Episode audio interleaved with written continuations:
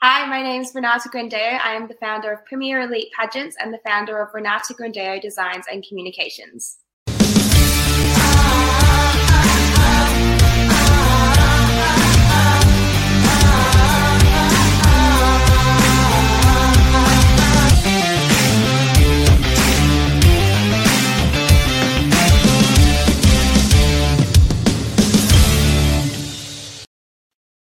Hello, everyone. It's Adrian from the Pageant Project with you, and my special guest for today is Renata Grandao, who is over in Perth, Western Australia.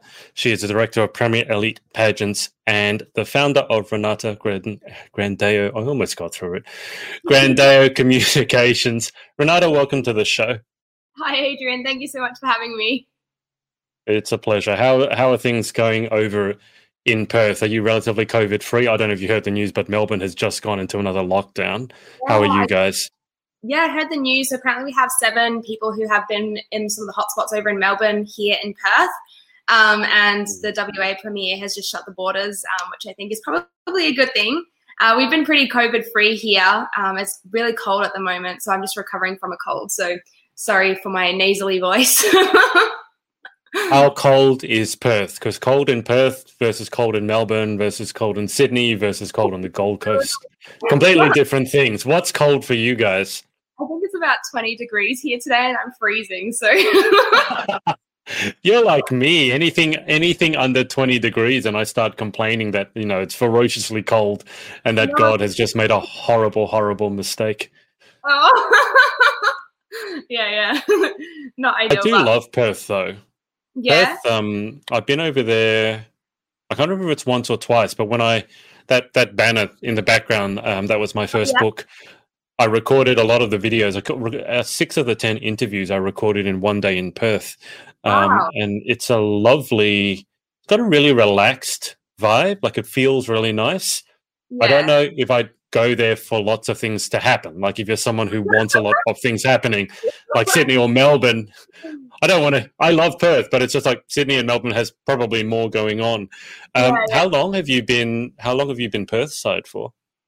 Um, I've been living in Perth for about seven years now. Um, prior to that, I was living in New Zealand, so it was definitely a big change coming from New Zealand to Perth. Um, and surprisingly, in New Zealand, there was like a lot more. Well, I lived in Auckland, so there was a lot going on all the time. Um, here in Perth, like you say, it's a bit more relaxed, so there's not as much going on. But I kind of like it like that. I was going to say if you're moving because I've been to New Zealand as well, although I was uh, South South Island with Queenstown. Um, Oh, very, very relaxing. So I was Yeah. just thinking Perth would be the perfect place to go because it's also very, very relaxing. Um, whereabouts in whereabouts in Perth are you? Are you right in the middle of the city, or you one of the Oh, outer suburbs? Um, I'm in Merriwa, which is about 40 minutes from the city up north. Um, so people are always like, oh, Merriwa, that's like far, far, far away. um, I have no idea how far away it is. yeah, it's about 40 minutes from the city. It's a really beachy suburb, which I love. Um, me and my partner are beach bums, so that's why we chose to buy up here. It sounds sounds perfect. Sounds very very relaxing. Uh, Now, Renata, we're going to talk all things social media, obviously, but before that, you're also director of Premier Elite Pageants. Um, so, do you want to tell the people watching your pageant history, how you got involved in pageantry to begin with, and then also what led you to start your own system? Yeah, definitely. Uh, so I did my very first pageant when I was three years old in South Africa. So that's where I was born.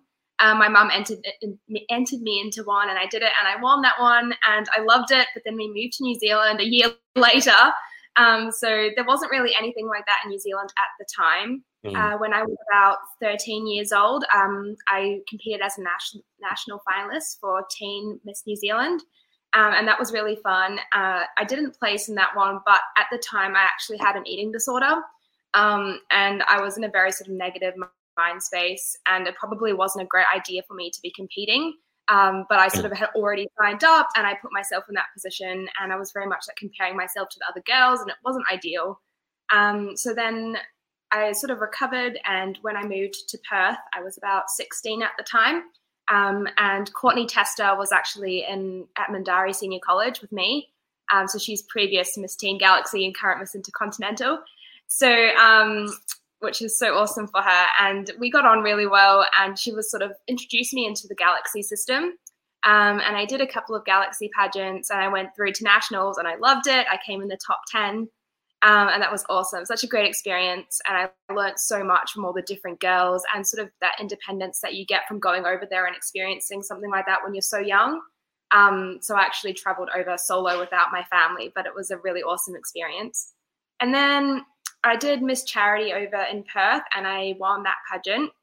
And that was great. Um, but that was sort of quite a small pageant at the time. So I sort of decided after speaking to Emma, who's that director, we thought, why not create like a more of a sisterhood in Perth and bring pageants, you know, get get them sort of going because there's nothing really in Perth that's going on like that. So I decided to bring Premier Elite pageants, which focuses on body positivity and sort of setting a positive um, experience for all the girls who compete. And originally it was just for the Miss and Ms categories, but last year we decided to bring in the younger girls as well, which was really awesome. Um, and sort of it's about everyone becoming a role model and using their skills uh, to create a positive impact on our world. I like the sound of that. Um, yeah. When were you competing in Galaxy? What what years was this? Um, it would have been in, I want to say 2016. Okay, all right. So you probably know Alicia then as well, Alicia van Schoonhoven. Schoonhoven, yeah, yeah. Um, we've been at same events and we competed together. Um, and also at Miss Global, I did compete one year with her. Right. Okay. I mean, that's, I don't know if you can tell, but that's her in the background there. Yeah. Featured yeah. she was uh, the ambassador for that project.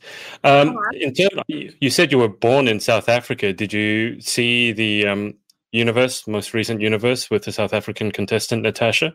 I haven't caught up with it yet. I just haven't had the time. But I did see that she didn't place, and people were quite upset about that. yeah, it's um, if you have a look, it's on my Instagram. I made a little reel of it. I put up her um, preliminary uh, swimsuit walk and also her evening gown, which she's also a fashion designer. And yeah. there was a whole lot of people going, "Can't believe she didn't make top twenty, top twenty-one." Yeah, yeah. but um, South Africa has quite a strong. It, it's weird, like I, have in, interviewed a couple of South African queens, and I have one. I'm friends with a, a, a couple, good friends with a couple of them, and um, they tell me that pageantry is not big in South Africa, but South Africa seems to do really well on the international stage. Definitely. I don't know where that comes from. I think that um, pageants aren't huge over there per se, but they do a lot of modeling. Like my auntie mm. um, did a lot of modeling in the community growing up, um, and there was uh, my family's Portuguese, so like in the Portuguese clubs and things, they used to have like their own little mini pageants, I guess. Yeah. So I think that's where it comes from. Okay. You you have to clarify for me because in the brief history that you've been talking about, we've heard South Africa, Portuguese, New Zealand, Perth. Very you, you're all over the place. What what's happening there? So I was born in South Africa. Um, moved to New Zealand when I was four. Um, lived in New Zealand for 13 years and then moved to Perth seven years ago. Um, but my family is originally from Portugal. Right. Okay. Because yeah. Galaxy Pageants internationally is also very strong in Portugal. So oh, it's uh, interesting. yeah, the Portuguese the Portuguese Galaxy system. To give you an idea, the UK Galaxy system is probably the biggest. Uh-huh. The Australian one is up there as well in terms. It's probably the second biggest, and then yeah. I think um, Portugal is just behind. Actually, I think Portugal might even be bigger than Australia this year. I think ah. someone told me it's going to be like forty girls or something like that. So it's yeah, uh-huh. it's properly huge. Um, how long have you been running Premier Elite pageants for? Um, it's been three years now. Okay, yeah. and what are the goals that you have for it? Well, it's really about creating a sisterhood of like-minded girls um, I just find that there's such a bad connotation with pageantry, like in the media and things like that. People tend to think, oh, to be a pageant girl, you have to be a specific kind of girl, look a certain way, talk a certain way. Um, but I kind of really want to break that and involve more people and sort of celebrate the fact that it really um, brings people together and helps people make a positive impact in our world. So for me, with pageant, if I'd never done pageantry, I would have never gotten involved in like fundraising and working in the community and that kind of thing. Um, and that's really something that I want to be able to pass on to the next generation of girls. And do you have any more plans to compete yourself, or are we talking about now that you've got the directorship that and, and your business, which we'll get to in a second, that's keeping you more than busy enough? Yeah, yeah. Um, I do hope to compete again sometime soon. I'm just waiting to, with all COVID and things, I'm kind of nervous about mm. signing up to a pageant and then not being able to go ahead and compete. And my fiance and I are getting married next year, so things are a bit crazy around that as well. So, yeah. Did you have to push back your wedding at all? Because the wedding industry has been trashed horribly by COVID. Uh, luckily, not. Fingers crossed, we don't have to. Um, he proposed at the last Premier Premierly event in January, so we've only been, you know, engaged for a couple of months, but we're looking at October next year for the wedding. So, yeah. I hope you're not planning it overseas, are you? Oh no, no, no way, no way. Okay. I was going to say that's very, very brave of you if you're if you're planning that overseas. Where, are you uh, planning a honeymoon though? Yeah, so we actually went yesterday to Flight Centre to have a chat, but you know, with everything, we're kind of nervous to book something. So we're probably, yeah. um, we were thinking about Cocos Island, um, but we probably might just end up going to Broome. So sort of in WA, okay. not too far. Yeah. yeah, it's a horrible time to be planning a pageant or planning a wedding or trying to do anything like that because as we've just seen with melbourne like literally well not literally overnight but very quickly you you can't yeah. go anywhere seven day lockdown so how you can run a pageant or plan a wedding around that i i have no idea um, i am glad to hear you're able to go to a flight center because a lot of the flight a lot of the flight centers closed because obviously in 2020 there's literally no business um, so I'm glad to hear there's at least a couple of them still around. Yeah. Um, that might be um, that might be a good time to actually segue into your social media business, talking yeah. about business. Um, so tell us what I don't know if it's your how you would call it day job, like which which one which which you got the pageants and you got the social media. Which one's your day job and which one is sort of your superhero, you know, after hours alter ego? but in terms of social media, um, yeah. tell us how you got started in the social media business. Well, I'd like to think that my social media sort of business is my bread and butter. Um, mm-hmm. and my pageant side of things is like my passion project. So I actually, when I was in high school, I did a lot of writing and I love to write. Um, and when it came to the time to sort of decide what I wanted to do after high school, I thought, oh, I really want to be an author. And my family were like, mm, that's a bit risky being an author. You know, you can't say that's your full time job. And I was like, oh, so what can I do that, you know, fits in with writing and things that I love doing, but will actually generate an income? So that's when I looked into doing journalism. And so I went ahead and I studied at Curtin University. I did um, mass communications. So I majored in journalism and corporate screen production. And I found out early on that journalism wasn't my calling, but I wanted to push through and stick it out because I was like, I can do it three years. So I did. Yeah. Um, and then after I had my degree, I actually went into working in marketing because I'd done a couple of marketing units at uni. And I worked with at a skincare business. And I just, you know, I just thought, oh, this isn't really for me. Like, I'm not the type of nine to five kind of gal. Like, I like to have flexibility. I like to be able to go out and meet people. And, you know, if I have something on, I like to, you know, fit my schedule around what I'm doing. Um, so I started taking up, it was actually my auntie saw a post go up on Facebook for a social media manager for an academy of gymnastics just in Perth. And I applied to it and I was like, oh, let's see what happens. Um, they were looking for someone freelance. And at the time, I hadn't even thought about, you know, working for myself. So I went ahead, did the interview with them, and they're like, amazing, you've got the gig. Um, what are your freelance details? Blah, blah, blah. And I was like, oh my goodness, I've not even thought about it yet. So I went home and I went home and I started, you know, writing, you know, all my price lists and my T's and C's and, you know, um, service agreements and that kind of thing. Um, and I was working with them on the side because I was only working three days a week at the skincare business. Um, and it got to the point where I had about seven clients freelance because they, you know, they started recommending me to other people. and I sort of I was like, well, I need to make a decision. Either I bite the bullet and go full time freelance and just you know go for it and see what happens, or I stay stuck in this job and working like a side hustle, which was becoming really overwhelming for me. Um, mm. And at the time, I was actually reading this book, The Power of Now. And one night I was sitting in bed reading the book and I read something um, about how like now was the only time that you've got. And if you don't make that decision, you might, you know, you might lose that opportunity.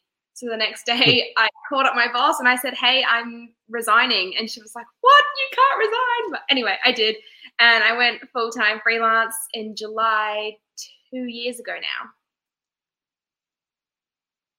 That's been quite that's been quite a ride then. I I find that with entrepreneurial people, people with mm-hmm. entrepreneurialism in the blood, that whole there's some reason that they just can't work nine to 5 Mm-mm. I I tried it once as my very first job.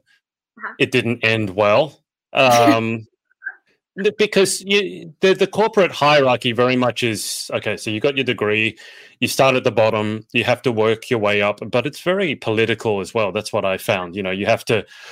If you are very bright, very intelligent, and very enthusiastic, and you come in and you're hot, you're young, you still have to make way for the older, tired people who are there above you simply because they've been working there for 20 30 years and they're waiting for their retirement check.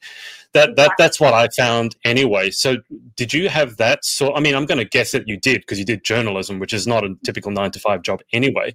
But have you always been like that as well? I'm curious. Um i've always been the type of person who wants to be heard and wants to make an impact. So really working in like an office setting wasn't for me um, just because i had so many opinions on things and i like, we could try this and we could try that. And people were like, no, this mm. is not what we've been doing. We've been doing this for the past 10 years and we're going to keep doing it. Mm. Um, so that's, that's where I really struggled to sort of fit into that office environment, you know? That is literally what you just worded is probably one of my biggest pet peeves is when people just it really is. It's when people justify doing something simply because that's the way it's always been done. And I think in 2020 if you weren't flexible you weren't able to pivot. Like some of the the big businesses they do make a lot of money but it's so slow to turn around. It's like the titanic. Um, yeah. so a small business like yourself or like myself when covid shuts everything down we can pivot on the spot. I mean we, we don't like it but we can go okay we, we'll do more stuff online. Whereas if you're a giant corporation you literally can't turn yourself around and then you like the titanic you plow straight into the iceberg. Yeah. um, so, in terms of what a typical day looks like, because I know a lot of pageant girls, when they think of starting their own business, a lot of them are interested in social media management. Um, I don't know if it's a social media agency that's slightly different, but they're certainly very keen on helping people create content and then publishing it and then managing their accounts. So, what does a typical day for you look like as a social media manager? Yeah, yeah. Uh, so for me, it took a really long time to sort of figure out what my typical day and week sort of looked like. So I had to create myself a schedule to really get into that um, that flow, I guess. Because originally I was working every day, weekends included, and mm. it was just too much. Um, so I figured out what works for me. So basically, fr- uh, Thursday and Friday, I create content for all my clients. So right now I have 20 clients. Um, so I create all their uh, everyone's on a different package. So some people have, you know, like two things going out per week. Other people have content going out every day. It just depends. Um, so yeah, Thursday, Friday, I create the content and send through their content plans. Then Monday, I schedule. So I bulk schedule everyone's content. And then that way I have Tuesday, Wednesday for meetings um, and like to interact on their socials and sort of any other bits and bobs. So I also do copyright and create websites. So that's mm-hmm. what I do on the Wednesday. Uh, sorry, Tuesday, Wednesday, Wednesday. Yeah, Tuesday, Wednesday. Trying to make sense in my head. it sounds like you've got a, a good schedule there. Um, in terms of, I mean, let's dive into this. In terms of how you schedule uh, and how you set that up. So there's a pageant girl who wants to start managing, let's say, a small business's social media obviously you've got to get access details to their account. You have to have some sort of software to schedule, unless you're just going to post every time that you want to put a post up. But I would strongly suggest schedule batching and scheduling. Yeah, yeah, definitely. batching what what you said on the Thursday and Friday. So doing the content creation in in a concentrated period rather than doing it, you know, whenever you feel like you need to. Yeah, so, in terms of batching and scheduling, what tips, what tricks, what softwares do you use for those? Um, so basically, what I really like to do is I create a monthly content calendar for each of my clients. Um, so I sort of cover any important events that are happening both in the community and their business, um, and then any sort of special days. So things like, you know, um, Daffodil Day or you know Easter mm-hmm. and that kind of thing. So I put that into their content calendar, and then I create um, weekly graphics for them to have a look at, and then they go through that and they just confirm that they're happy with that, and then I send I schedule that um, on the Monday when I'm doing all my scheduling. Right, and what software do you use to schedule? Um, I just use Content Create uh, Facebook Creator Studio. Originally, mm-hmm. I was using like a special software, and I found that there were so many glitches and posts weren't going out and things like that. And that made me really stressed. So I just thought, you know, what's the simplest way of doing it? Um, and someone recommended Creator Studio, and I've been using it for about a year now, and I love it. I highly recommend it, and it's free, which is great. yeah, sure. It's it's because uh, it's actually produced by Facebook. Do you use yeah. it on mobile, just out of interest, or do you use it on your desktop slash laptop? I use it desktop. Okay, because yeah. I found that with the mobile version, and I have this discussion with my best friend all the time. Yeah. For some reason, that the mobile, the app version, it seems very, very delayed sometimes. Like you'll get a notification about something that happened a day ago.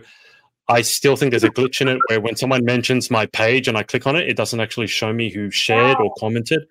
Um, so I do like it on desktop, but on mm-hmm. on mobile, I found it very, very um, let's just say I'm not the biggest fan of it. Yeah. But in terms of when, because you said got 20 clients, am I correct? It was uh-huh. 20, wasn't it? Yeah, Which is amazing, first off. So, congratulations on that. Um, when they bring you on, what uh-huh. is it that they bring you on for? Like, what's the result? Because I'm sure that, okay, maybe they don't have time to do social, or maybe they're just one of those people who doesn't like social. Maybe they're a bit older, they want someone else to take care of it. But in terms of the result that they want, let's say from you managing the social, what is the result that you talk to them about? Is it building engagement? Is it building the following? Is it actually getting sales? Is there a sales business? What sort of what's a discussion that you have there with your clients? Yeah, so it's mostly about creating a brand awareness and a community. So, you know, you could have, I don't know, 10,000 followers and only 20 people like your post and no one mm-hmm. comments on it. But you could mm. have, you know, 100 followers and, you know, 20 of those people are commenting and 80 are liking, which is way more valuable yeah. than having all the yeah. followers. You know? Um, so that's the kind of conversation that I have with people. And generally, the people who end up working with me, that's what they're after. Right. And do you? Sorry. No, sorry, you go. I cut you off. I don't like to give people the false hope that they're going to make sales through social media, um, because I think that if you are saying that, you're really setting yourself up to fail because there's no really proven way of tracking that and being sure that that's going to happen. It, I think, it can be very difficult to um, to manage as well from your position because if your social media simply becomes buy my stuff, buy my stuff, buy my stuff. That's not typically what most people go to social media for. We go there for entertainment or distraction or something like that. So saying buy my stuff um, probably isn't isn't the smartest strategy. Um, so when you do you reach out to your clients or do they reach out to you or is it a bit of both? Initially when I started working for myself, um, I had, like I said, the Academy of Gymnastics as my first client, and they referred me to a couple of people, um, and also mentioned me on Facebook. You know, like groups and things like someone's looking for a social media manager. They're like contact Renata. Um, so most people they just they end up coming to me. I don't think I've ever really reached out to someone and been like, hey, you know, can I work with you? Yeah. Yeah. yeah. Right. Okay. So then the question now is social media and pageantry in uh-huh. terms of pageant girls because they always want to build their following which as you already said it's not just about how big your following is it's about engagement and frankly i wish that more girls would focus on that and building yeah. a community that's really engaged with what they're doing rather than just mm-hmm. trying to get 100 200,000 followers but what are some of the tips or even some of the frustrations you have let's see because obviously you've got a foot in both industries uh-huh. if there's a young girl watching this and they want to build their social following, what tips, what tricks, what strategies would you give them? I would definitely recommend, I know people always say it, but being authentic and being, I guess, vulnerable and just, you know, letting people know exactly who you are. Um, just because you're posting photos in a bikini doesn't mean that people are gonna, you know, relate to that. Um, people want to be, want to follow people who they can relate to. That's really what it is at the end of the day. Um, I also always tell people that people buy your story. So it's all well and good to have like this really nice aesthetic feed, but if you're not telling people about who you are and what you do, it's you're not going to get anywhere because people really want to be able to resonate with that. Absolutely. Um, yeah. The one that I see a lot of in pageantry is the bikini photo, or even let's say a sparkly a sparkly gown photo, yeah. um, and then the caption is kind of, you know, it might be two lines from a pop song or something like that. Like the caption is a very, it could be sassy, but it's kind of very throwaway. It doesn't add anything. It's not, it doesn't really ever make you think. Um, in terms of the captions, what sort of captions? Because I completely agree with you. I mean, in terms of story, story sell, facts tell. So yeah. I always think you should be telling your story, especially when you're advocating or a platform. Um, but in terms of the captions, what mm. what would you advise the girls to be putting in their captions? Okay, so not quotes and not song lyrics, unless they resonate with you and you're going to sort of say why they resonate yeah. with you. Um, then that's fine. Um, I do think that if you're not adding value in your captions, there's not really any point in posting. So 50% of what you're posting is your image, and the other 50% mm. is the caption. So you need to really tailor. I like that you said that because I think the same thing all the time. It's like I look at all these photos because I understand that I follow almost exclusively pageant girls. Yeah, yeah, yeah. So I see a lot of what you guys are posting out, and like the bikini looks really nice. You look great. The dress looks amazing. But after a certain number of exposures, you just start looking like everyone else. And I keep telling people, like from a marketing perspective, if nothing else, and I think it's common sense. I don't know if you agree with this, but if you look like everyone else, you're not going to get noticed because everyone is putting up those photos. So, would you say you agree with that, or you disagree with that, or you somewhere no, in the middle? Yeah, I 100% agree. I mean, even in the industry that I'm in, like doing the social media marketing, I have a friend who's a graphic designer, and we constantly go on and like I always have like this little. Um, every time we catch up, we go on a rant about it because even these social media managers are posting photos in bikinis and then like talking about. Uh, yeah, right. And they're talking about how important it is to love yourself and not worry about the amount of followers that you have. And like, it's really contradicting that you're posting this photo, which you're trying to gain followers from, you know, and then talking about, oh, you know, followers don't really matter. So, you know, we always yep. have this chat. yeah, it, it's, I mean, it gets to the point. I know some girls, I'll put up a photo and if it doesn't have a certain number of likes or comments within a certain amount of time, they'll actually delete it yeah. because that's they, they, want to build the, the perfect feed where every sort of every little square, at least on Instagram, has a certain number of followers, a certain number of likes, because then it gives them bragging rights to say, "Look at me! Look how many people are engaging with me." Um, yeah. In terms of that, I mean, I'm assuming that you don't do that, but where where do you think that stems from? Why is there this need to like put up a post? And if it's not performing within like an hour, I'm going to delete it. Honestly, I think a lot of it comes from like I know it sounds cliche and all, but like, you know, you see celebrities or like people of influence and that kind of thing, you know, they put up a post and within seconds they have, you know, thousands, hundreds of thousands of likes. Um, and I feel like a lot of people try to compare themselves to that. And I know personally a few people who um, they try to sh- show off a life because essentially social media is your highlight reel, right? You're not posting, yeah. um, you know, the day that your dog broke its leg and you're really upset. You know, you're not going to post that. Probably not anyway. Um, so yeah, it's it's really about like that whole comparison thing and people wanting to be better than everybody else. That's what I that's what I bring it down to. Yeah, I, I would agree with that, and I think a dose of perfectionism as well. Um, Okay, so in terms of, um, let, us just brainstorm. I'll put you on the spot a little bit here. But let's say you were to take on a pageant queen's social media. I don't know if that ever happens, but let's say a pageant queen was to take you on and they want you to help build their brand, build engagement. We've already talked about the bikini photo and the dress photo, and they obviously have a place outside yeah. of those stock standard photos or your latest pageant headshot there's so many cliches that i could talk about that drive me mad. It's like oh please stop posting that every single time. But if they want it to be a bit different because it's all well and good for me to say be different but then they go well what do you want me to post? What are some of the different ideas some of the different things i could play with to try and stand out a little bit? Yeah yeah um, so I think something that's really important for everybody is to create a brand image for themselves. Um, so I've spoken about this before um, to previous pageant queens and things about how when you are in, in the pageant industry, essentially you are a public figure. So you need to be hmm. a bit like, you know, not careful, but conscious of what you post.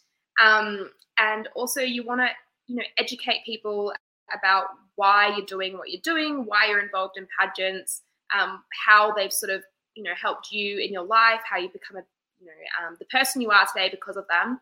Um, so it's really about education and adding value and telling your story. Right. So, Would you have any yeah, so I was just sort of like tips in terms of the creative. So the captions, you can obviously tell your story, um, mm-hmm. but I know a lot of pageant girls will struggle with, if you say, okay, you're not allowed to post a bikini photo, a gown photo, or a headshot photo for the next month. They'll be going, well, I have nothing else to post. The next thing they'll post up is an inspirational quote made on exactly. Canva, I'm assuming. Um, no hate on Canva. Canva's actually an Australian company, but. I love Canva. Um, I, I, love Canva too, but I don't know if you get to the point where you see the girls putting up quotes and you go, that's a Canva template. Because literally, yeah. I've seen it. I'm just like, oh, that's the template you use. So I'm just like, create it yeah. anyway. Canva, what, the templates. In terms of the creative, what what would you say the girls could post apart from all the stock standard stuff?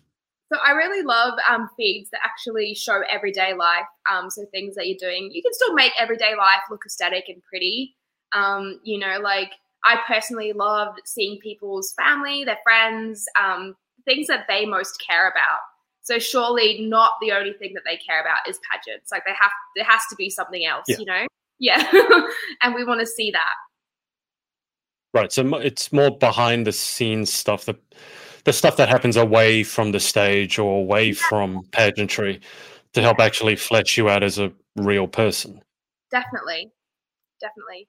So, you know, like say you've gone and got your pageant gown, like you could do a photo about collecting your pageant gown and give the business a shout out and, you know, say what you loved most about working with them to, you know, to get the perfect gown for you.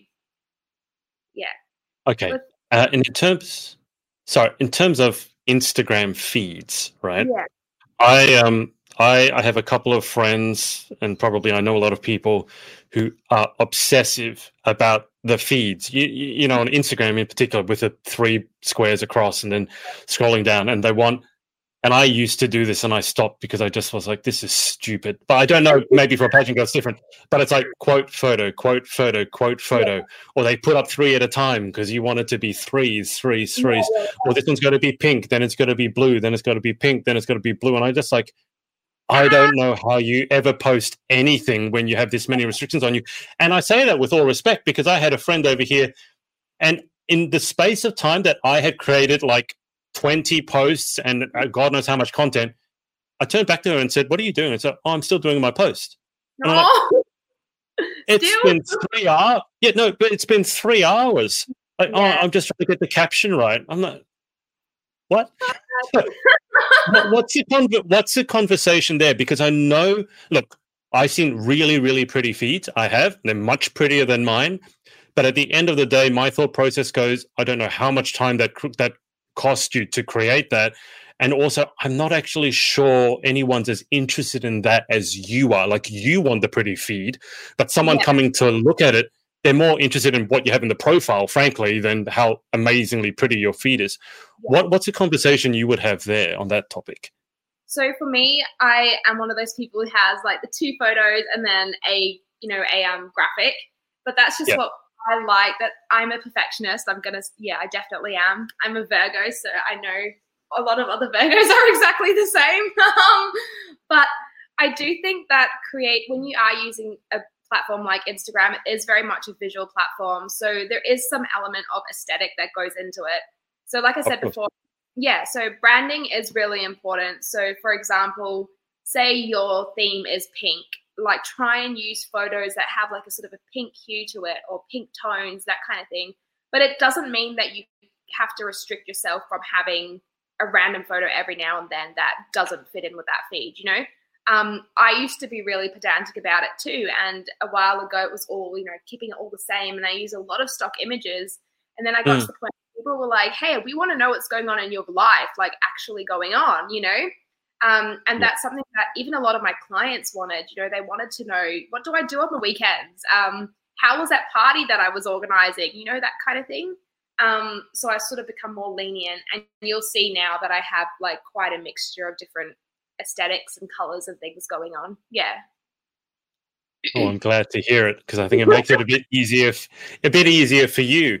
Um, yeah, but I mean, in terms of, I mean, you're exactly dead on the money when you say that people want to know what who you are, right? Because as you said, it's highlight reel, but people get sick of it and they want to know who you really are and little things about you. So, yeah. you know, I can spend as much time as I want trying to create the perfect post. And then what I very often find is that my best performing posts, and it's not like it does twice as well, it could do a hundred times as well sometimes.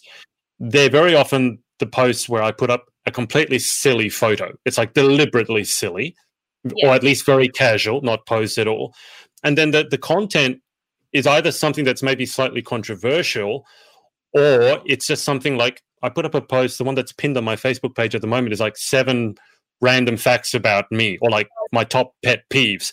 And I didn't think anyone was going to be interested in that because I was just like, oh, I hate this, I hate this, I hate because I was just in that sort of a mood. And the number of people who liked that and commented on it saying, love it, love it, this is amazing. And I'm like, it's just my pet peeves. But my point is that sometimes we create content, and I don't know how you feel about this, but sometimes I think we fall into the trap of creating content for our, ourselves mm-hmm. versus making the content that our audience wants. Have you yeah. ever found that to be the case? Yeah, yeah. I found that with like even starting working with new clients, people tend to think, oh, on my social media all I'm going to post is like the work that I've done. And like, for mm. example, hairdressing, right? And that's great and all, but people want to like have education and they want content that, you know, they can relate with as well. So the second you put up like a meme or something, people are going to interact with that, you know, it's because mm. people can relate to that. People, you know, see yeah. this beautiful hair transformation, but once the feed is clogged with that, it just gets, you know, it's basic. No one really cares. yeah, that's very, very true. Um, okay, so the profile, the the bio, the bit the bit above all the the beautiful photos. Uh, what's your advice, tips for what to put in there? Yeah, so definitely um, where you're located is super important, and then just like a brief bio about yourself. Don't say you know. Um, probably the worst thing is when people are like full time I know, full time student, part time lover of life. Like that's so generic. Um, mm-hmm. actually create something that means something to you. Um, so, you see, for mine, it's uh, just hello, welcome, to, uh, hiya, welcome to my world. Um, I'm a really casual kind of person. Um, I would say I'm I've got a pretty big personality, so the hiya is like my little quirky thing. Um, and then I just say says like you know what I do and the welcome to my world sort of also shows that it's not just all business. Like i do show off some yeah. other things well. Yeah. Yeah. Okay. Yeah. um now in terms of oh let's talk about the link and this will apply to tiktok and instagram. But assuming that you don't have 10k and you can just you know use that swipe up feature on instagram um what what would you put in the link because there's only space for one link on Instagram or TikTok bio. So what would you put there if you're a pageant queen, let's say? Yeah, so um, I actually use Linktree, which is really great. I don't know if you've heard of it, but basically it yeah. allows put, yeah, put um, I think up to five different links on there. Um, so that's what I use. If you weren't using that, I would recommend having a website and sending all your traffic to that platform. Mm-hmm. Um, I find that it's really it's a lot easier to you know answer queries and things if it's all directed to the one link as opposed to tons of different ones. Yeah, and Linktree you can get a basic version for free, I believe, if that's still the case. Yeah, yeah. I, I I am a I've gone back and forth on the link tree thing. It's like, oh, I have so many things I want to tell people. Let's use a link tree. But at the same time, as soon as you give people too many options, it's like they just don't click on anything. Um, so sometimes I like the simplicity of just, you know, this is the one link and you can't go anywhere else. Um, you mentioned web web design. Uh, mm-hmm. Okay, so what should people do when they design a website? I've designed website for people. Um, there are some people who should never be allowed to design a website because they know nothing about tech. They know nothing about tech and some of them are such perfectionists that they will never ever release it. Then there's other yeah. people who get overwhelmed, like you need to buy a domain, you need to do what, where yeah. it's being hosted, where I need to pay for the hosting. So someone goes, yes, okay. Renata says I should have a website. I agree. Uh-huh. How would you how would you how would you go about getting one? Well, firstly, I'd like to say, fun fact: fifty-six percent of people will only buy from a, web, uh, a Instagram profile who has a website. So if you don't have a website, then you're already missing out. So that's just a fun fact I remembered. um, but with, with websites, you want to make sure that they're clean, they're easy to access, and you re- when you're creating a website, you really have to think about the user. So you might want to have. I had this one client who came to me and had so much information, and the information hmm. was great, but as a consumer, I was going on. The, I was going on the website to find out where can I buy the product? I don't, you know, I don't necessarily care about the 20 years experience they've had and, you know, where they've worked and all that sort of thing. I just want to know where I can get the product from. Um, so definitely keeping that in mind when you're creating a website. You don't have to put all the information in there. It's really interesting you mentioned that because one of the people I follow, he's um, doing uh, what would you call it, like evaluations, or like people are asking him to rate their bio. So he goes onto their bio. This is on TikTok, and he'll go through it, and every single one of them, it's what you just said. It's like the website's like, I don't know where I can go to give you money. Like, where can I go to give you money? I want your stuff, but you've hidden it somewhere. It's like people going, I'm not getting enough money. It's like, I've gone to your website. Where can I give you money? Um, so keep it clean. Don't put too much information. Really mm-hmm. clear, we'll call them calls to action, right? So buying something is a call to action. Obviously, we want to be mobile optimized. There's nothing quite like a site that looks great on desktop and doesn't look great on mobile because now most people actually do they visit it's more than 50% now i believe visit on mobile versus oh, so what we used to do is design on a desktop, and I've got two screens. So it's really yeah. great to make things look great on two screens, and then you go on your mobile and you can't see anything. Um, yeah, so which are called mobile responsive. For those of you who don't know, that's what that means. Um, in terms of also action, so let's say a pageant queen may not have necessarily a product for sale, but they still mm-hmm. want to start a website. What do you think the main focus should be for a pageant queen who doesn't have a product for sale, but has a website? Should it be their story? Should it be their advocacy? Something different? I think it could be a combination of things. It could really be like a platform that sort of tracks their journey. Um, so without you know make like bombarding people, but you can even use things like videos and photos to sort of make it a more visual platform.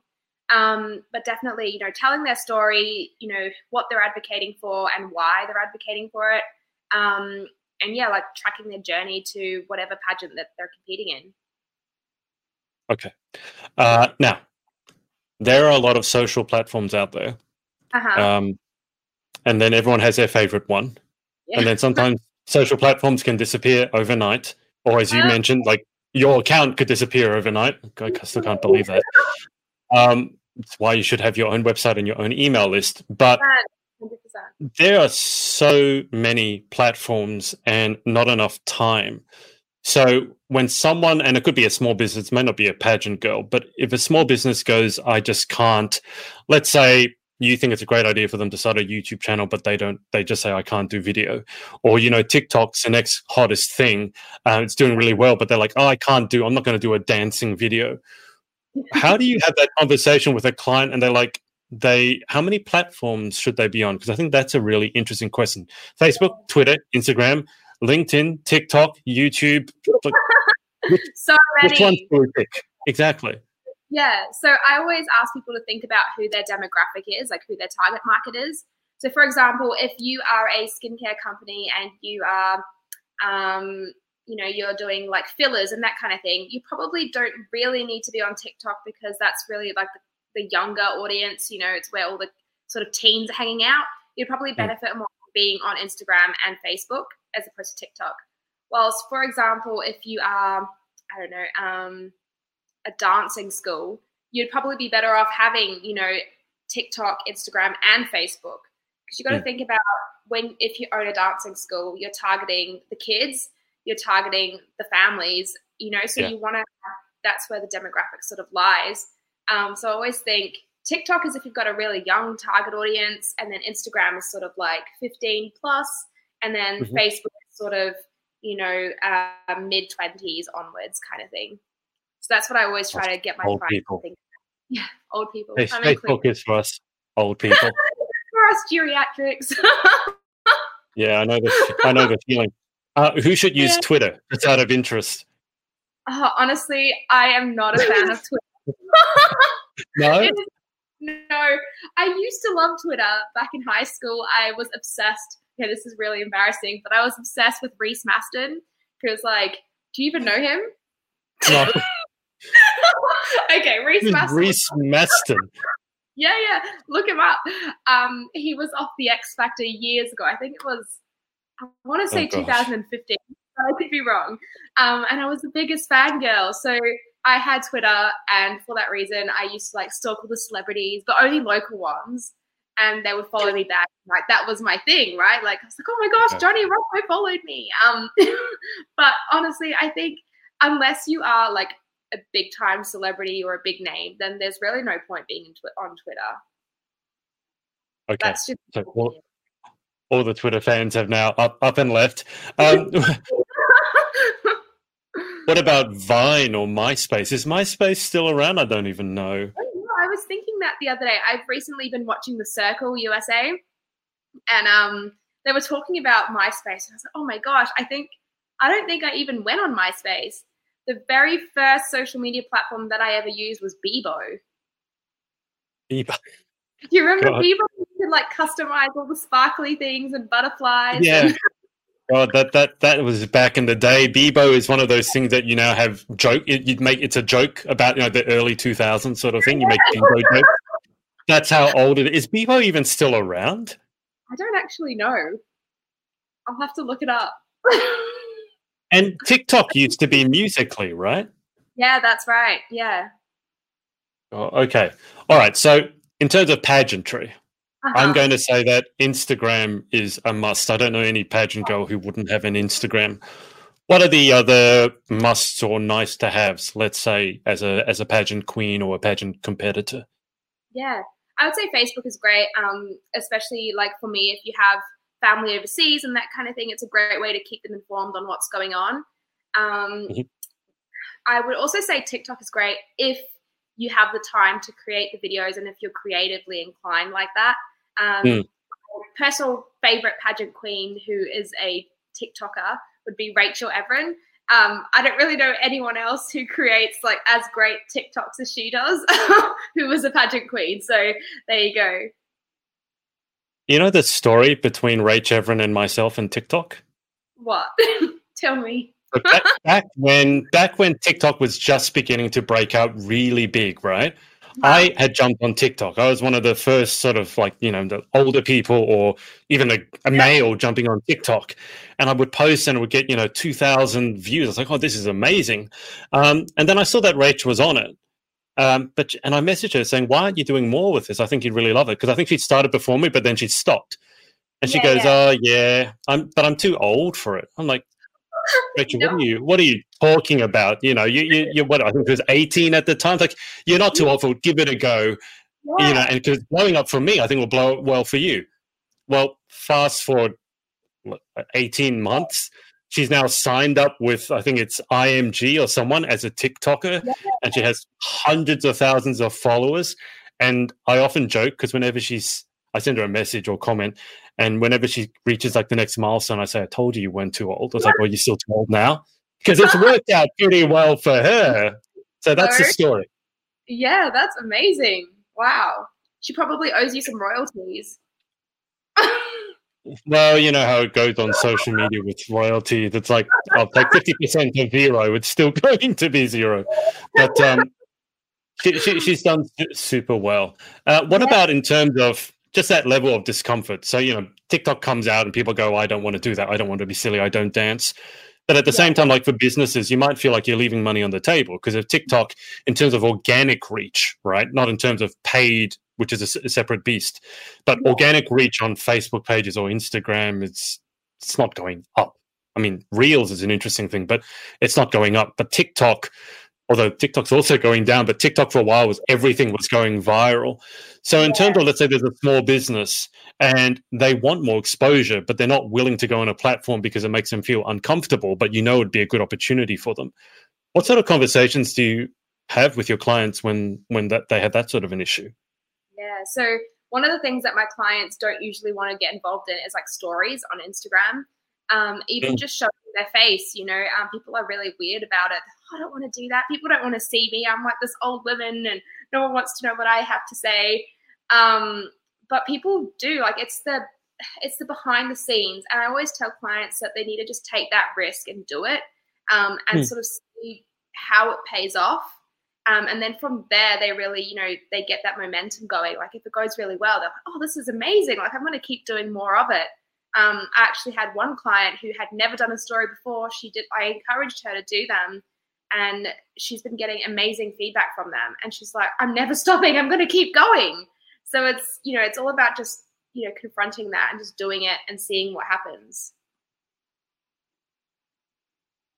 Okay, sorry, I just dropped out for a second, and I only heard the back part of that story, which was it's going amazing. Um, what is going amazing? What did you What did you tell her to do? Because I want to know. One of my clients, um, she was really, you know, skeptical about doing uh, Facebook, uh, sorry, Instagram stories, and I really encouraged right. her to go ahead and do it, and she has, and it's been going great um, and just be getting amazing feedback from it and that kind of thing. So it's really you just have to, you know, what do they say? Um, look fear in the eye and do it anyway. You know, like just do it and hmm. see what happens. Yeah. I I often feel like at the worst, like what's the worst that can happen? Because yeah, I think sometimes we we get worried that someone's going to laugh at us or something like that but no one is really looking at us when we're honest because everyone's busy about is busy looking at themselves. So really, exactly. just give it a go. What's yeah. honestly, what's the worst that can happen? You get a sale, or you get a thousand views. Yeah. Um, I have noticed that TikTok, uh, TikTok, Instagram Reels, at least for me, is mm. doing very, very well in terms of organic reach. I put up a couple of the videos from Universe in terms of the walking I think one of them got over 10,000 views. And I say that understanding that I only, only have 2,000 followers. So to get yeah, 11,000 views, something is going very well. I put up a lot of pageant coaching stuff as well. That's been very well received. And then that sort of short form content can also obviously go on TikTok um, and YouTube Shorts, which apparently YouTube is making a big push with YouTube Shorts. Um, oh, yeah. And then there's Instagram stories, there's Facebook stories, although I can't remember the last time I looked at a Facebook story. Sorry, Facebook. Um, it's much easier on Instagram. I just I never look at a Facebook story. But um, in terms of the the future direction of social, and there's only going to be more platforms coming out, right? Some will fall away, but there's only going to be more and more and more. What tips do you have for people to sort of make their content creation as efficient and effective as possible? And I say that because I will do long form content such as this or my mm-hmm. podcast, which I just record straight to my phone on the car. But then I take clips out of that. I put them on Instagram Reels or TikTok. Obviously, I take the audio out and put it on podcast. So I'm trying to take, you know, one big piece of content and use that to make the smaller pieces. Because for me, that's a lot less overwhelming than trying to create 20 separate little pieces of content where every single one needs to be a different idea. So, mm-hmm. what tips would you have for for the girls watching just in terms of streamlining the content creation so it's not quite so overwhelming? Yeah, yeah. So I always like to recycle content. So even if you have a post that's done really well that you posted, I don't know, a year ago, um, go back to that post and see how can you reuse that post um, and maybe you know even like you said like um, create more content out of it so a really good one is say you've written a blog post, like how can you use that blog post and then create, I don't know, 10 different pieces of content for the different platforms. Um, so yeah, definitely recycling content is the most efficient way of creating it. If it's done, you know, if it if it's broke, don't fix it. So absolutely. Yeah. Um, yeah. Can we just have a quick conversation on email, Uh-huh. email lists, because Uh-huh. of what you just told me today about that Facebook page just being deleted overnight, basically. Um, this is, I think, a really important conversation, specifically for businesses. Maybe not so much pageant girls, although I, I think everyone would be well to do to have an email list. The big fear is that TikTok, you could be banned overnight. Instagram, it happens all the time. I don't know why they just decide you've done something and you're gone. Doesn't Yeah. matter. You, you can't get it back. And so Yeah. that following you've built over years, because it does take work, is gone. All, all your media is gone, all the conversation's gone. But an email list and your website are the two things that you can keep. So um, when it comes to small businesses, maybe not necessarily pageant girls, what's the conversation around having your website, building the email list as your asset, the big asset? yeah i think it's so important. It's really invaluable because like you said you know instagram goes down facebook goes down. If those are your only ways of you know staying in touch with your clients Mm. um you know having access to testimonials having access to your media and all that sort of thing well if, if it disappears you've got nothing to fall back on. So Mm. whenever a new business starts up i always say like get your website up and running. Even if it's simple even if it's just a landing page at least you've got that for the time being. And always create email lists. So with Premier Elite pageants, what I do, the second is anyone sends me through an inquiry and they've ticked the little, you know, yes to subscribe box, I straight away you know, fill it, everything in so that they're there and I cannot lose that contact. Um, and also really important to remember to back things up. So, you know, download the files, like all the contacts and, you know, actually have them on a hard drive or something just because, you know, um, one guy who I'm in a networking group always says, "What if your laptop catches fire, or what if you know someone steals something? How are you going to Mm. access all that information?" So just backups are super important. Yeah, I've um I have backups running over here. I've started putting more and more stuff in the cloud as cloud storage has become more affordable. Obviously, being hacked is a possibility, but they Yeah. run they obviously take care of all the backups themselves. Um, and I I don't know what I would do without that facility because it's so much easier now than it was even 10 years ago trying to keep your data everywhere. Um, you mentioned Premier Elite pageants, and I think that's an interesting conversation. So, just briefly, what conversation could there be? Could we have for directors and using social media and their website to build their business? Because a lot of pageants, the numbers are going the wrong way. They're going down, not up. And this is a higher level discussion, but I feel that leads some directors to make really poor decisions because the number of entries is how much money they get. If the money isn't coming in, they have to look for other ways of bringing the money in. And sometimes they do it in ways that I don't really agree with. Not, not that it's illegal, it's just I don't agree with it. Um, how could a director build up her pageant as a genuine business? Yeah, yeah. So I really think um, it's important that you have, again, going back to the target market. So each pageant is obviously very different um, and who they're Mm. sort of trying to target, you know. So with Premier Elite, you know, we're a bit of a smaller pageant. Um, we have a lot of girls from like the dancing community who we work with um, and a lot of local WA contestants. So it's really important about, you know, to create a relationship with them and to, you know, sometimes I see like really negative things on social media about pageants, and sometimes that even can be posted by directors. And I think it's so Hmm. important to try and keep it positive. Um, and you know, not everything needs to be aired out on social media. Like some things you can keep to yourself, even if it's upset you. Um, that's okay. Like deal with it in your own time. You don't need to put it on socials, you know. And I think that's important for both you know anyone working in the pageant industry like directors um, and all that sort of thing as well as contestants like to keep that keep that in mind Yeah, if you, I know you haven't been keeping up to date with Universe, but if you want an example of how not to handle your problems, just look up uh, Miss uh, Nova Stevens, who's Miss Canada, uh, Miss Universe Canada, and the giant argument that's blown up between her management team and Michael Cinco, the designer who designed her gown. They're having a massive stoush on internet. Nova's stuck in the middle, and she's getting death threats from Filipino pageant fans. Literally, like random people messaging her. She put up a screenshot saying "Nova die, Nova commit suicide. It's oh, absolutely horrible. Yeah. So, um, yeah, social media. Yeah.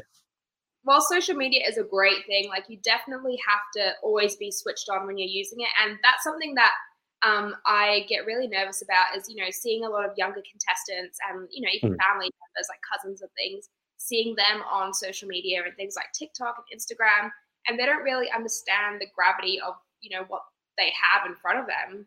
It can mm. be a really dangerous tool as well as a positive, you know, positive thing. So yeah, it's, it's kind of scary in a way.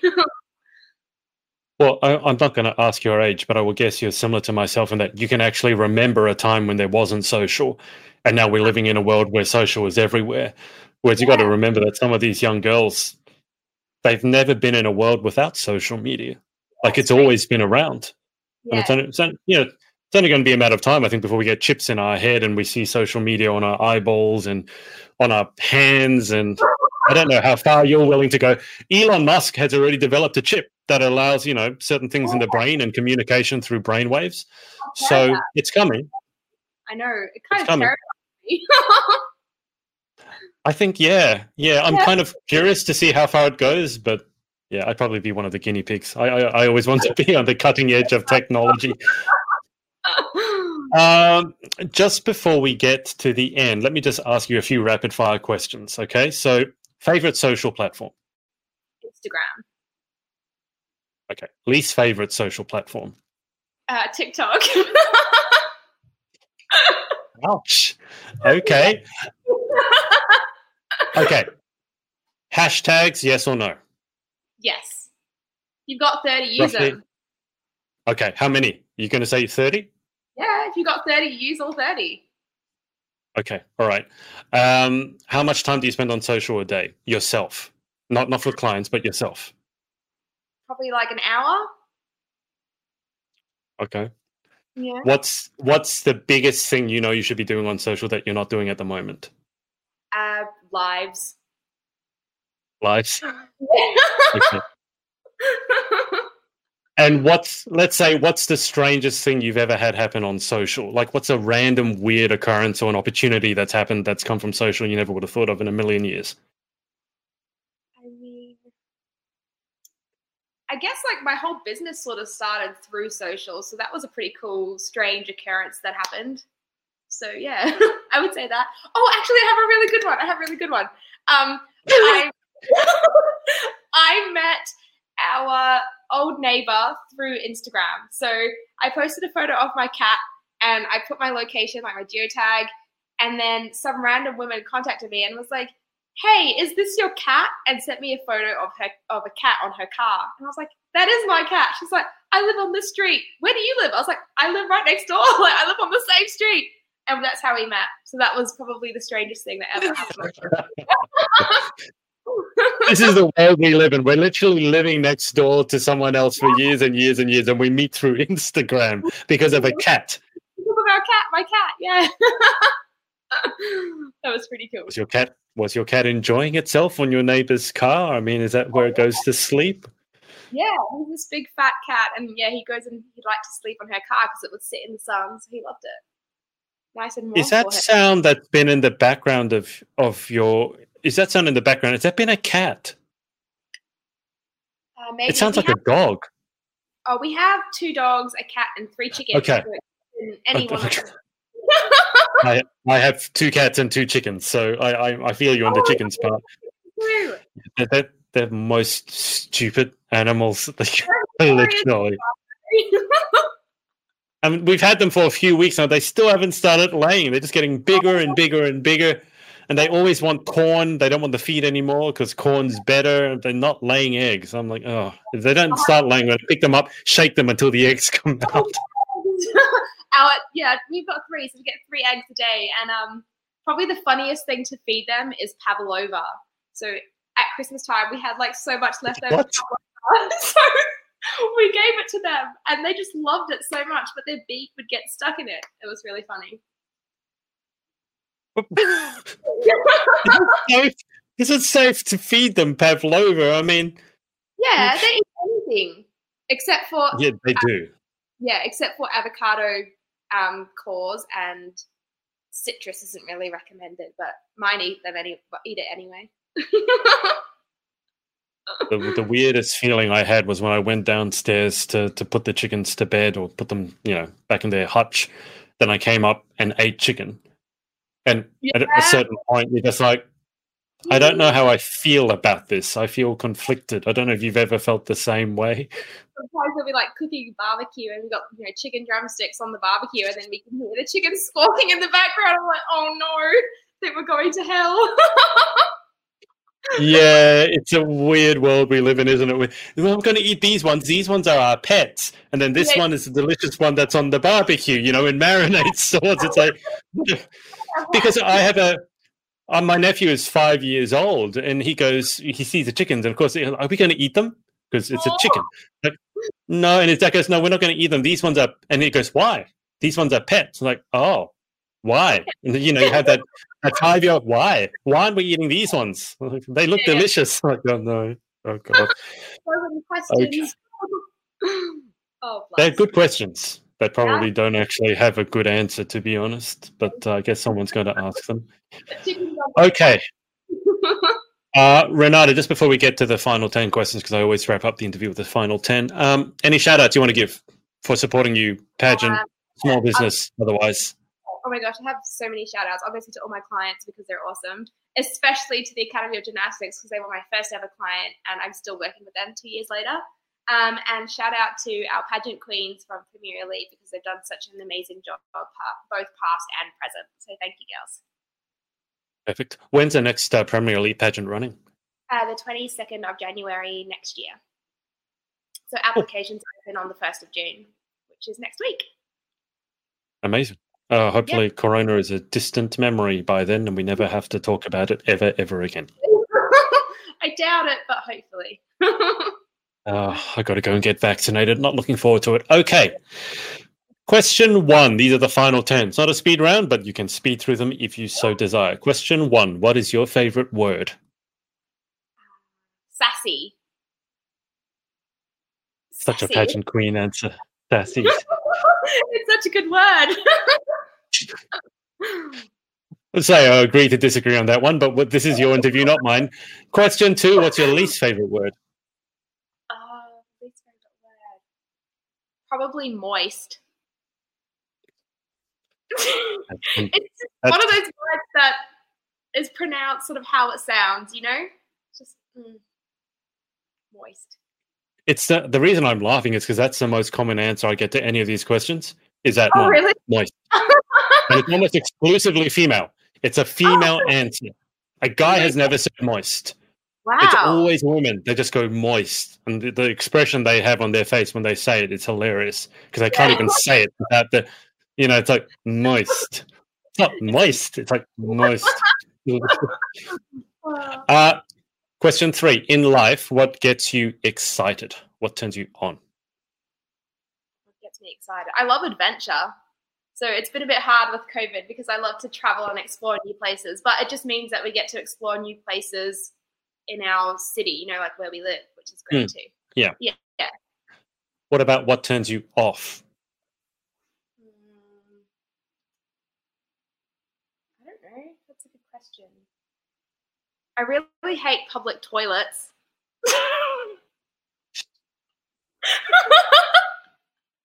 so, I guess that's... As, hey, I was to say that's probably fair enough. I don't think anyone gets excited at the prospect of using a public toilet. Portaloos are the worst. But yeah. you sound like you sound like you have a story about a portaloo. Just looking at the look on your face. no, they're just awful. You know, I always get like I would have this horrible fear that you'll be sitting in one and someone will just come over and tip over, and you'll just be in there with everything. I prefer the I, I, prefer the visual of you're sitting there doing your thing and then someone comes with a forklift and takes you away. I think that'd be hilarious. that'd be I mean, still, uh, all right. Um, question five: What sound or noise do you love? Sound or noise. I love the sound of my cat purring. Oh, that's a good. That's a good one. Is your? I have two cats. One sounds like a broken rum, um, broken muffler Sounds like something's come loose. It's a horrible purr. Um, and then the other one kind of is a is a rumble, just rumbles inside. What sort of purrs do your cats have? I only have the one cat, but yeah, it's like a rumble sort of sort of purr, but it's really soothing. Mm, Yeah. It is. It's nice Yeah. to fall, put your head on the cat and just hear the rumble. What sound? What sound or noise do you hate? Uh, I really hate, you know, plates like ceramic plates, and when they sort of make that scratching sound. Yeah. Yep. Oh, Yep. the worst. Fair enough. Uh, question seven. Uh, if you could have any one superpower, what would you pick and why? Ooh, I'd be. ab- I'd love to be able to read people's minds. I always think that's a dangerous one because then you're actually going to find out what people really think of you. That's true, but I think it could be interesting. Yeah. Interesting. Uh, question eight. What job or occupation other than your own would you most like to attempt? What would I love to attempt? I've always, I have like this fascination with true crime. So I'd love to be like a detective or something, but in my head, I know I could never do it. I don't understand why you pageant girls are all so fascinated with crime and serial killers and Oh murder and cold cases. It's really, really worrying. It's really honestly. good. Netflix provides so much for that addiction. Like every now and then, there's like a new thing, and I'm like, "Oh, I have to watch it. I just binge it. There needs to be some sort of Netflix show about pageantry and there's actually like a serial killer. Like a, a pageant queen who's actually a serial killer. Oh, have you seen um? What's that show? Um, You're going to tell me there is one show, and I remember someone telling me that there is a show that's basically that, isn't it? It's got Debby Ryan in it, and she goes around and she like she's a serial killer and she kills her competitors to win the title. Ah, based on a true story. oh, I'll have to think of the name. I can't remember it now. Yeah, you're not the first person to tell me that. I can't remember it because I didn't watch it, but yeah, I It's remember it was big. I watched it and I was like, at first, like the show's so nice and think no, it's about pageants and stuff, and then like the serial killing started happening, and I was like, what? this is not so nice. Just- Just worried to find the one person who watches that and goes, hmm, actually, that's a pretty good idea. I'm like, oh, that's no, it's called Insatiable. that's it. I re- yeah. As soon as you were about to say, it's like it's insatiable. Yeah, okay. Yeah. I should watch that. For me, it'd be homework. I, I should um, I can claim it as a business, a business expense. Do my There you go. research. Watching Netflix. Uh exactly. Question nine: What job would you definitely not like to attempt? Um, I would hate to work in a morgue. Like, you know, do the embalming and stuff. Dead people are scary.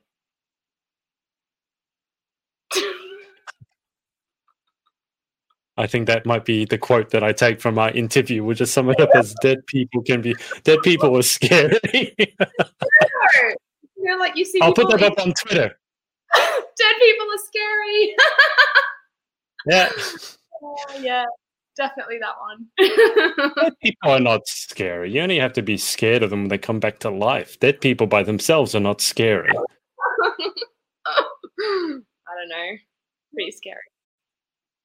Final question: If heaven Uh-huh. exists, what would you like to hear God say when you arrive at the pearly gates? Um, I don't know. Um, that's a really like loaded question. I feel. A thought-provoking question. Let's see which way you go with it. I feel like it'd be like welcome home because I feel like I'm a pretty spiritual person and I don't necessarily believe in a heaven or not, but I do believe that Mhm. there's some spirit, you know, thing that happens Yeah. afterwards. Um, but I do believe that we sort of we came from that, so you know we're sort of going back to that. So that's really our true home. Beautiful. Okay. Well, Renata, that's about it. Thank you so much for your time. No, thank you so much. It was great chatting. Absolutely. Um, and guys, if you have any questions about social media or you want to look at uh, hiring Renata to get uh, to work with you, um, Renata, what's the best place to contact you for that for social media work? Uh, just go to Renata Grandao underscore comms and you can find all the info there. Perfect. Okay. Um, Renata, I'll keep you on the line for just a second, so don't hang up on me just yet.